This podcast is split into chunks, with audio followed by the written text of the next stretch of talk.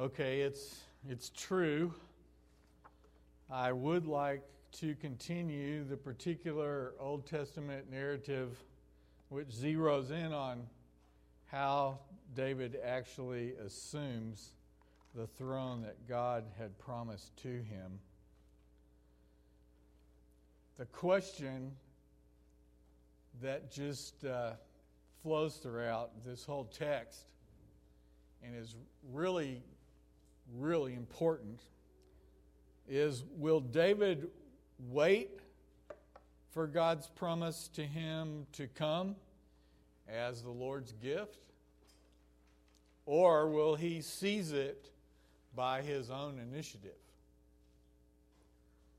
As we went through 1 Samuel and kept wondering exactly how God would fulfill this specific promise, David proved several times that he was committed to waiting for it to come as the Lord's gift. But it still has not happened yet. We have known God would keep his promise to David, but the process has just seemed way too long. I would bet that there's not a person in here that is thinking any differently. When is this actually going to happen? Now, just imagine if you didn't know the story of 1st and 2nd Samuel, where you would be right now in this ongoing story. And because this process has been so drawn out and still hasn't happened as we begin 2 Samuel, we have to come to realize in some new and very important ways so much more about who God is and how He creatively works to tie all of His purposes together. Now, that's what we should be coming to realize. It's not just a story about somebody else that waits for a specific promise. This is something that is true for each and every one of us in various different ways. What really bothers us so much about this process is exactly what God knows we have to learn. And we've got to realize that. Maybe that's why it bothers us. We know we have to learn this lesson, usually over and over and over again. And what's really behind this lesson? It's very simple, but it is the biggest and most important lesson in life. God is God, and we are not. Once we really and truly learn or begin to embrace and swallow and digest this fundamental truth, it becomes the sweetest truth of all because we are then more willing and eager to go to God, to trust God, to serve God, to love God, to worship God, to know God. Know Him, not just know about Him. And somewhere in this process, there's the aha moment that finally hits us all. We are we realize that we're, we're, we're now a part of this redemptive purpose of God. We're actually a part of it. But His promise to us of glorification and eternal life is not fulfilled now, obviously, in this life. We wait for it, we look forward to it, we hope in God who promised it. God did indeed save us in Christ, forgive our sin, make us new creations, indwell us with His Holy Spirit, and place us in Christ as part of His family. And we live now in light of these things. He is preparing us now for spending eternity with Him which means that He is sanctifying us in this life now. He's making us more and more like Christ now. Using us and empowering us now to be a part of proclaiming the gospel in order to bring others into a saving relationship with God Almighty through Jesus' Son. This now is part of the process of God's redemptive purpose. It's not the whole purpose, but it's part. But we still often wish, don't we, that we could just speed it up and receive all of God's promised blessings and the glory of heaven now. And there's a lot of people, there are a lot of people duped by so called Christian ministers who promise that you can get it all now. Tried not to say the title of that book. Thousands and thousands of people. David's long and exhausting wait for God's fulfillment of the promise to be the ruling king of Israel is a great lesson for us to learn about how we should trust and wait on the Lord. Again, it's God's process. God is God, and we are not Him. It's another way of saying what? God calls the shots. So at the end of 1 Samuel, Saul dies. And in the beginning of 2 Samuel, David hears about what's happened. 1 Samuel began with the Ark of the Covenant being captured by the Philistines. And 1 Samuel ends with Saul, Israel's king, dying in a battle with the Philistines. In 2 Samuel, we see how God's honor is vindicated as David finally defeats the Philistines, establishes his kingdom, and brings the Ark of the Covenant back to Jerusalem. If you look at both of these books together, you see these big events all tied together. And it's quite a picture. David makes a statement in chapter 4, verse 9 of 2 Samuel here that's really a commentary on his whole life. In calling out to the Lord, he says, As the Lord lives, who has redeemed my life out of every adversity.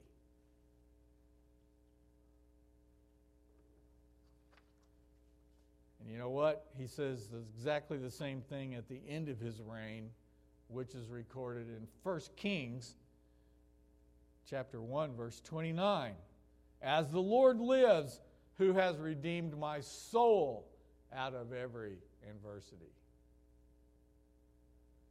Yeah, he had the big picture. Yes, David is the main character in 2 Samuel, but we must not make the mistake of thinking that this book is all about him. Guard yourselves against the temptation to only be interested in David because his life is just so wild and entertaining and captivating. And recognize that we live in a culture that is literally obsessed with knowing all the details of people's lives, especially those people in the spotlight. And if you've been paying any attention at all, you know that the last couple of weeks, when Hollywood's most glamorous couples every written word in any of the socialite magazines is all about what happened, who said what, what's going to happen with the kids. It's an obsession that we have in our cult- culture. Well, first, 2 Samuel is not a Christianized version of People magazine. So, what is 2 Samuel really all about then? Well, this book is not primarily about David, even though that he, he is the main human character. It's not even about covenant kings. It's a big theme, but that's not really it either. It's really much more deeply about the covenant God who makes covenant promises to a covenant king through whom God will bless, preserve his covenant people. And if you realize something there, this is not just the theme of this book, it's the theme of the whole Bible. In fact, those of you who are blessed to hear Lane Tipton last year, starting off in Genesis, this is the message of the whole Bible. How the covenant God, who makes covenant promises to a covenant king through whom God will preserve his covenant people. And David is a type of the future Messiah king to come Jesus Christ, the King of kings, Lord of lords. A type is a person or an event that foreshadows or symbolizes or is an example of another person or event. Son of David. Is that talking about Solomon? when you see that phrase? No. It speaks to the future reigning king of kings who is coming, Jesus Christ. So if you're able, would you please stand as I read 2 Samuel chapter 1, the first 16 verses. I'll be reading from the English Standard Version. After the death of Saul, when David had returned from striking down the Amalekites, David remained two days in Ziklag. And on the third day, behold, a man came from Saul's camp with his clothes torn and dirt on his head. And when he came to David, he fell to the ground and paid homage. David said to him, Where do you come from? And he said to him, I have escaped from the camp of Israel. And David said to him, How did it go? Tell me. And he answered, The people fled from the battle, and also many of the people have fallen and are dead. And Saul and his son Jonathan are also dead. Then David said to the young man who told him, How do you know that Saul and his son Jonathan are dead? And the young man who told him said, By chance, I happened to be on Mount Gilboa, and there was Saul leaning on his spear, and behold, the chariots and the horsemen were close upon him. And when he looked behind him, he saw me and called to me, and I answered, Here I am. And he said to me, Who are you? I answered him, I am an Amalekite. And he said to me, Stand beside me and kill me for anguish has seized me, and yet my life still lingers. So I stood beside him and killed him, because I was sure that he could not live after he had fallen. And I took the crown that was on his head and the armlet that was on his arm, and I have brought them here to my Lord. Then David took hold of his clothes and tore them, and so did all the men who were with him. And they mourned and wept and fasted until evening for Saul and for Jonathan his son, and for the people of the Lord, and for the house of Israel, because they had fallen by the sword. And David said to the young man who told him, Where do you come from? And he answered, I am the son of a sojourner, an Amalekite. David said to him, how is it you are not afraid to put out your hand to destroy the Lord's anointed? then David called one of the young men and said, Go execute him. And he struck him down so that he died.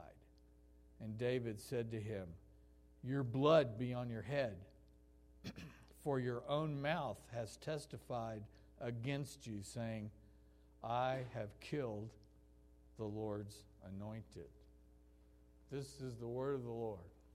Thanks be to God. You may be seated. What a way to hear about Saul's death. David and his men, remember, had been delivered from participating in the battle with Saul when the Philistine commanders told David and his 600 men to go home. Why? Because the Philistines didn't trust that David, the Hebrew hero, would actually fight with their Philistine forces against Israel's King Saul and David's own people. Probably a pretty good assumption on the Philistine commander's part. This was a great and surprising deliverance from the Lord to David because he was in what looked like to be an impossible situation. And then David returns to the Philistine home that he and his men now had south in Ziklag. And what do they find? A city burned and all the people gone. So again, the Lord's providence, in the Lord's providence, David finds the raiders, he defeats them soundly, and he returns back to Ziklag, back home, with all their families and possessions, which is amazing. Now, at this point, David does not know the outcome of this huge battle up north between the Philistines and King Saul. And here in chapter 1 of 2 Samuel, this disheveled man appears in Ziklag with news of the battle in verses 1 and 2. Now remember, it's about 80 miles, 80 miles from Mount Gilboa to Ziklag, where David was.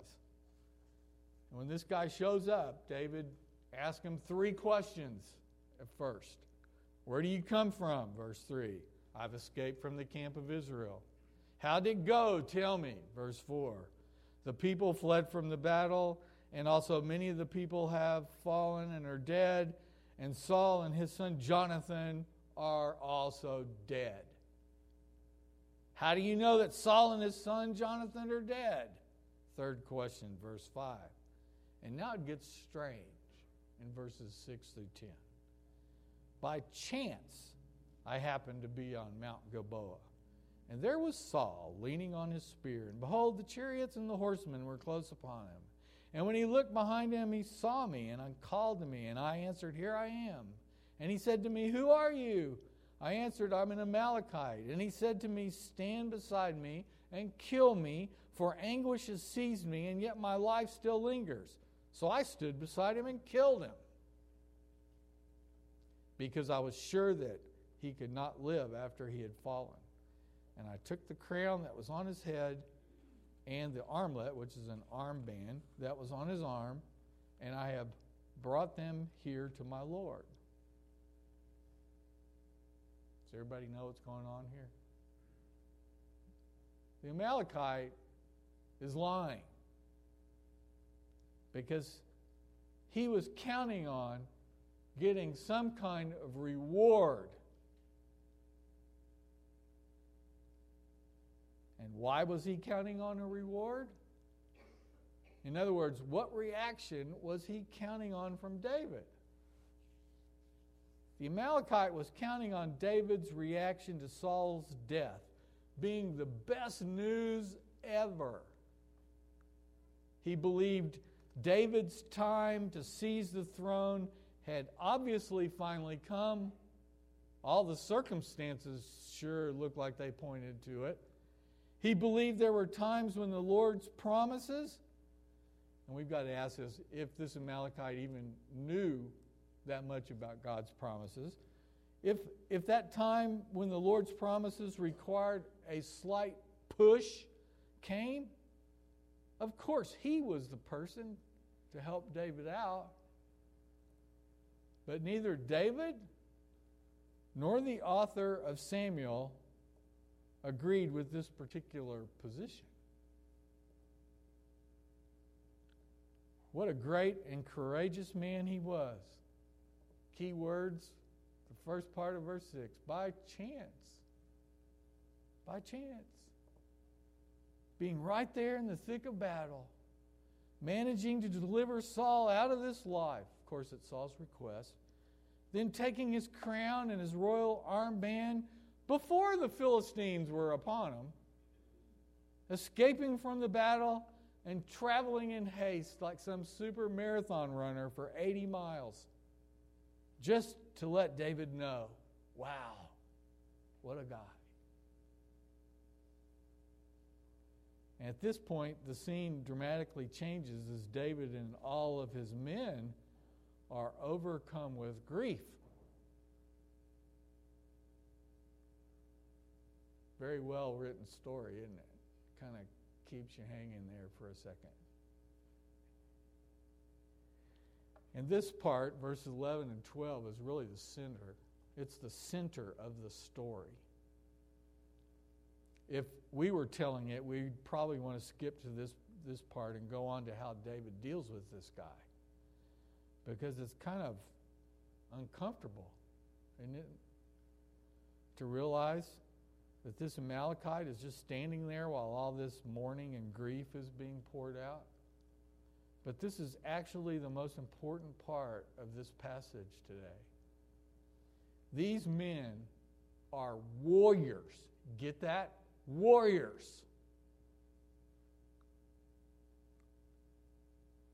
Who deeply grieve as they hear that Saul and Jonathan have died. This is the same Saul who spent many years pursuing David so he could kill him. And since these guys were with David when that was going on, they're mourning the king who was trying to kill him. Yet David and all the men, see that word? It's there, all,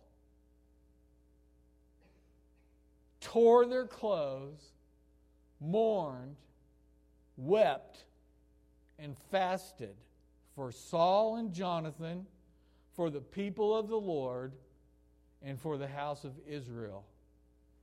And that went on until evening. I don't know if we can even picture that. Can you? 600 warriors in deep grief mourning. And I'm just sitting here thinking that Amalekite's watching all this and he's got to be starting to feel a little like, uh oh. Why?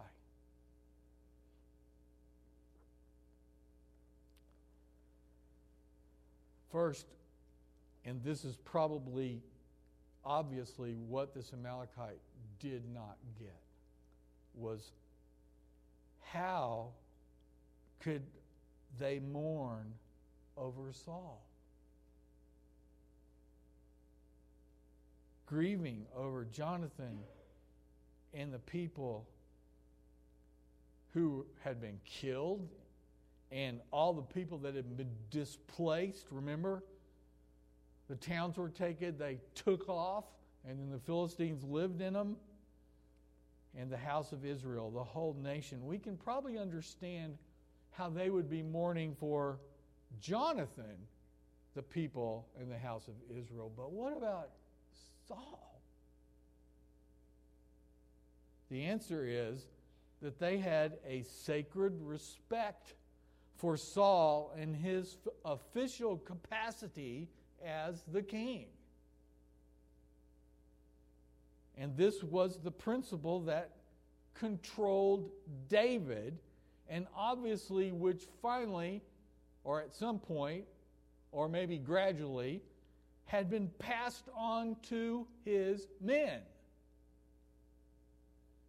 Because remember the first instance in the cave? When Saul was in there by himself? David had to strongly stand up to his men. He said, This is it. God's handed him into your hand. Kill him now. I'll kill him for you. And then it happened again later when David and his buddy snuck into the camp. And each time, David stood up and he said why they could not do that. And this was the reason. He communicated a sacred respect for Saul and his official capacity as king, even though Saul was trying to kill him. That's one of the most remarkable things about David's whole life.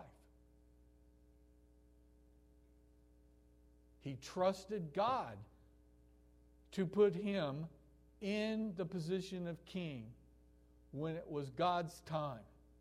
And he knew he could not touch the king that the Lord had anointed as king before him.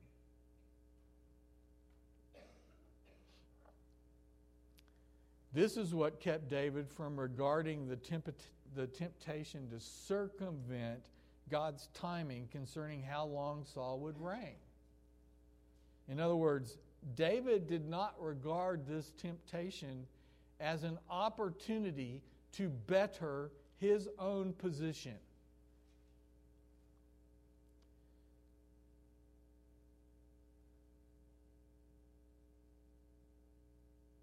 I'm wondering how many of us would have been one of David's men. This is the kind of man that you follow. Even when you disagreed with him, the respect is just out the roof. There's something bigger than David. Yeah, I know who that is, but I mean, he really knows it. But we can also understand how deeply the condition of the people of God disturbed, disturbed these guys too. Scattered all over creation in the northern part of Israel. The Philistines ruling in the cities. People not trusting the Lord. Uh, they're at their wits' end about what to do. We need to stop right here and ask ourselves a, a question that relates. It's not an exact one to one correspondence, but we need to ask ourselves if we have an obligation to mourn over the condition of the people in the visible church today.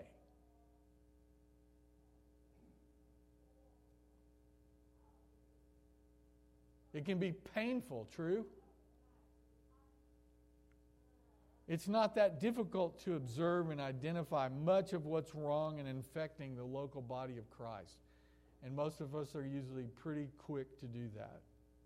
But it's also not that difficult to just stay there and cultivate a sense of evangelical haughtiness and arrogance that may even look like a slightly more humble version of Luke 18:11. God, I thank you that I'm not like other people greedy, unrighteous adulterers, or even like this tax collector.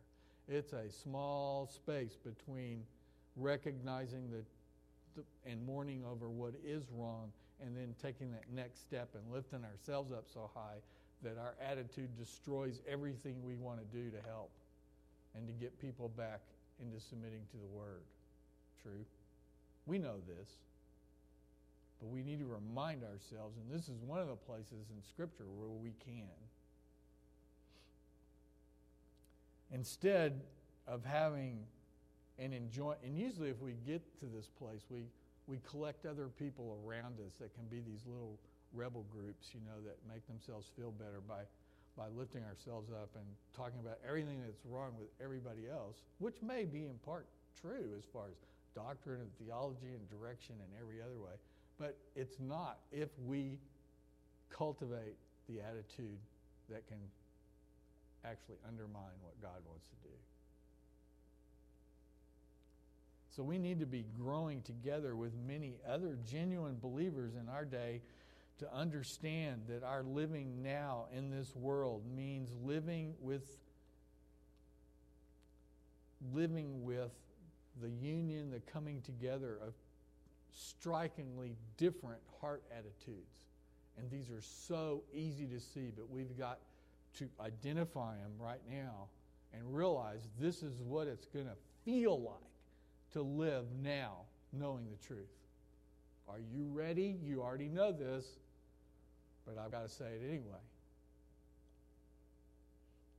On the one hand, we grow in the certainty of the hope that only comes in Christ.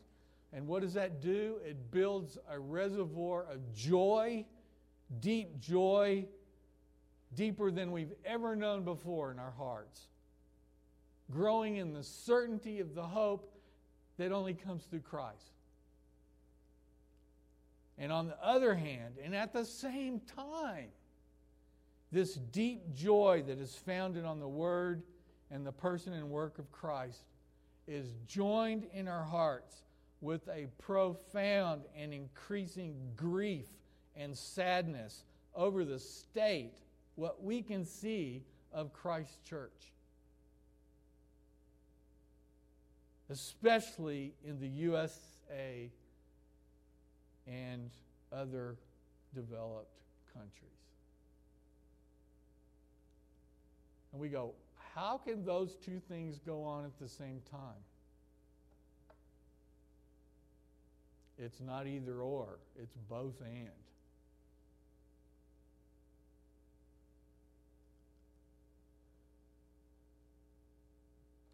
And that's one of the reasons many of us have every other year now since 2006 gone to this huge gathering. Doesn't make any much difference how many people are there where men that have held on to the truth demonstrate both of these attitudes, which brings a respect because we see the humbling of these men together from different backgrounds who are what? Together for the gospel. They know their weaknesses, they know how attitudes can go, but so far, so far, they have been a demonstration of the proper way to respond in a culture that is more and more uh, doing away with God and His Word, and professing Christians are more and more mirroring the culture and thinking it's okay. Calling us back to the truth and at the same time being humble about it because they grieve over it genuinely. And we need to develop those same kind of it takes courage to express the joy we have in Christ at the same time grieve without you know letting grief destroy all the joy. What's the point? It looks like God's failing. It's His church. You look at history, this is why history is important, folks. Down through church history, this is nothing new. It's just a lot more organized now than it was before. The question for us then is whether the hope and joy given by God's Word and His Spirit will keep us going in teaching the truth of Scripture even when we may be constantly surrounded by unbelief and compromise, which also means constantly dealing with the grief that goes with that realization. And we need to do that in humility and grace. So, are you up for it? Is it worth it? If you're like me, you're going, I don't want to do this alone. Lord, I will if you call me to. I think I want I want to, but it sure would be great to have other people walking down this road together. Voila. And you are not the only ones in this community. There are many. Now, back to the text. The right kind of fear can actually keep us safe. It's a backwards way of looking at verses 13 through 16 here at the end of the chapter. This is hard this morning. We're talking about things that are not comfortable grief, weeping, mourning, wailing, fasting, executions. What an uplifting passage. It ends with an execution. Look beyond it. This Amalekite had mistakenly assumed that David was driven by the same passion for power and position that he was. So he told this story and showed David the crown and the armband of Saul. So we read here that after the mourning and the grief had been poured out and the fasting over, David asked the Amalekite his last two questions, which then led to his execution. First, where do you come from? Haven't we heard this question before? Yeah, it's the first question. Why is he asking it again now? Because he's making sure that this man knew enough about Israel that he knew about Yahweh. And remember, this is all David knows about what happened up north. And then David lowers the boom in his last question How is it you were not afraid to put out your hand to destroy the Lord's anointed in verse 14? Why can he ask this? Because David was afraid to take his hand to the Lord's anointed, Saul.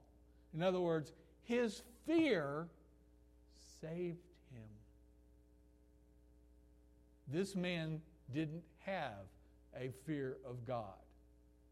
He was been around long enough, a sojourner. He was there somehow. He wasn't with the Philistines. We don't have a lot of questions here, but David recognized a hole in this guy's story. We know the truth. We just went through chapter 31. David's figuring all this out on the fly. And this is the question you see that David must have asked himself repeatedly to keep from doing something he knew he shouldn't do.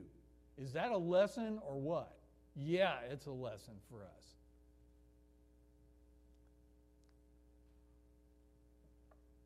And asking himself this question gave David multiple opportunities to teach his own men by his own words and his own actions as he lived through this process. And that's important. Notice that the Amalekite had no answer to this question.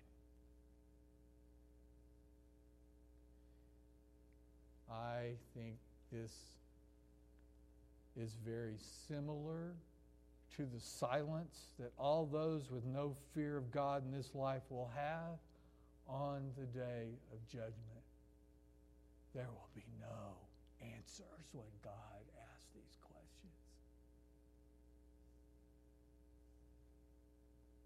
This last question should direct and inform all of our behavior if we belong to the kingdom of God. In God's kingdom, which every believer in this place is in, if you belong to Christ, you are in God's kingdom. There is such a thing as a healthy, saving fear, a fear that preserves a godly fear that should control us in this way. We know the Bible speaks of fears several different ways. The one we always hear is don't be afraid. That's different than this. Even Jesus has the the sayings of don't fear the ones who can kill you. Fear the one that you will answer to. The one you can answer to. You will answer to. Dale Ralph Davis recounts a story that illustrates this for us. We might this is because we need to take a breath right here, but this this story will help. There was once a Polish prince who always carried a picture of his father next to his heart. At certain times, he used to take it out and look at it and say, Let me do nothing unbecoming to so excellent a Father. That is the way all kingdom servants should live, controlled by fear that's grounded in love and respect and reverence. Only Amalekites would call that little story, what this guy did, as pathological. Try telling that story in a particular setting that's hostile to God, and you may not hear the word pathological, but you may hear some lot, a lot of nastier versions, insults, insinuations. Again, we should compare this Amalekite's lack of fear with Saul's armor bearer in 1 Samuel 31 4. Saul asked his armor bearer.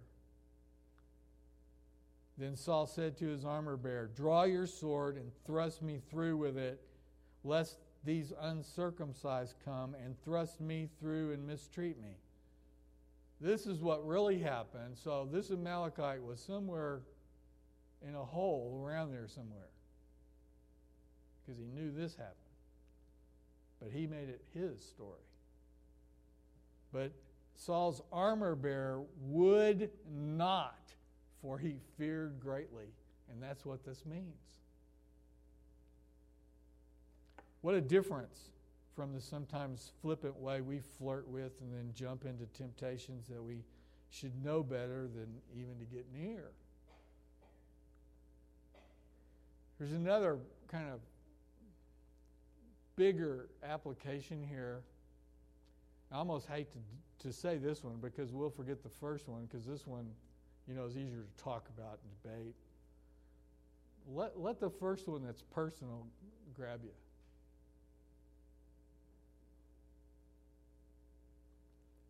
But it is open doors don't necessarily mean it's God who opens them. And you hear there's books, I mean, so called Christian bookstores that aren't really, probably, are filled with shelves of how to know God's will. When He opens it, God does open doors. But just because there is an open door doesn't mean that He's the one that opened it. It's not the last word on the subject. The Amalekite then receives justice in verses 15 and 16. But man, is this justice mixed with irony?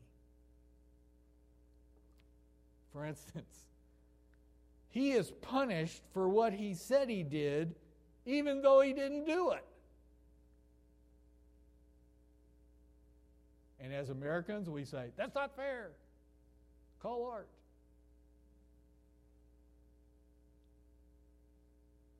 But you realize that's what happened, right? He was punished for what he said he did, even though he didn't do it. But he received what he should have received, even though it was not based on any physical evidence at all, except he had the crown and the armband, which didn't pertain to actually who did what to whom when. It's just he had it. So, what can we say about this? Well, we can definitely say that the judgment of God found him. Found him in his lie and repaid him in line with his intent, if not his deed.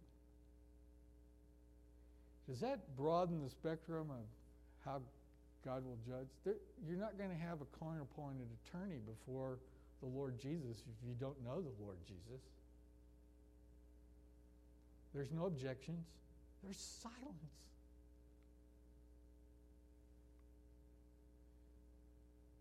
The judgment of God found him in his lie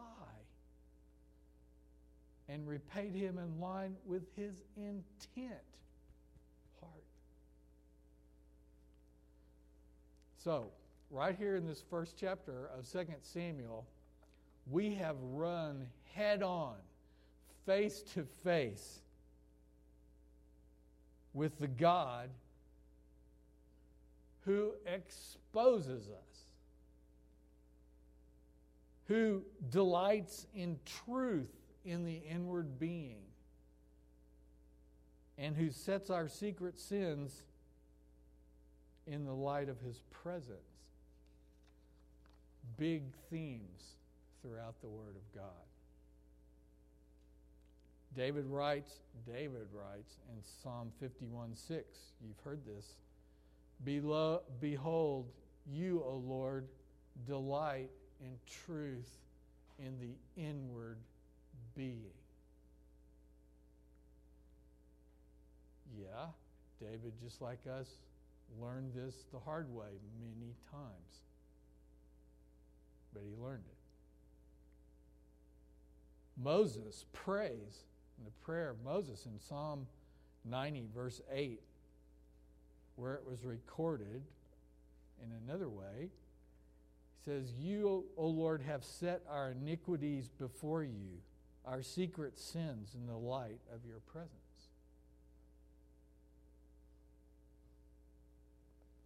Last and surely not least, Jesus says to the hypocrites in Luke 12, verses 2 and 3 Nothing is covered up that will not be revealed, or hidden that will not be known.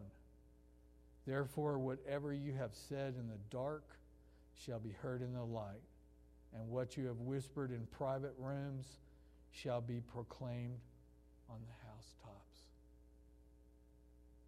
And every believer in here is humbled, and we're crying out in our hearts, Oh, Lord Jesus, thank you for your blood that covers all my sin. And everybody else is hiding in the rocks and hoping the mountains fall on them before Christ returns. Let's pray. Oh Lord, we desire to have truth in our inner being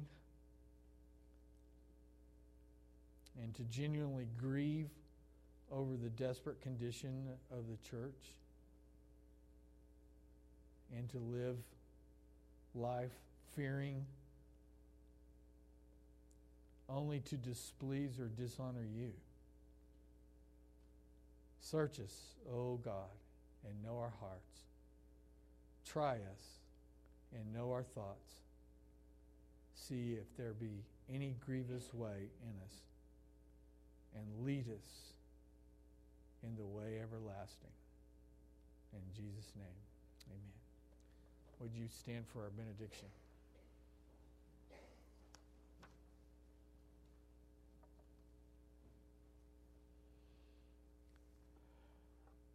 Now to him who is able to do far more abundantly than all we ask or think, according to the power at work within us. To him be glory in the church and in Christ Jesus throughout all generations, forever and ever. Amen. You're dismissed.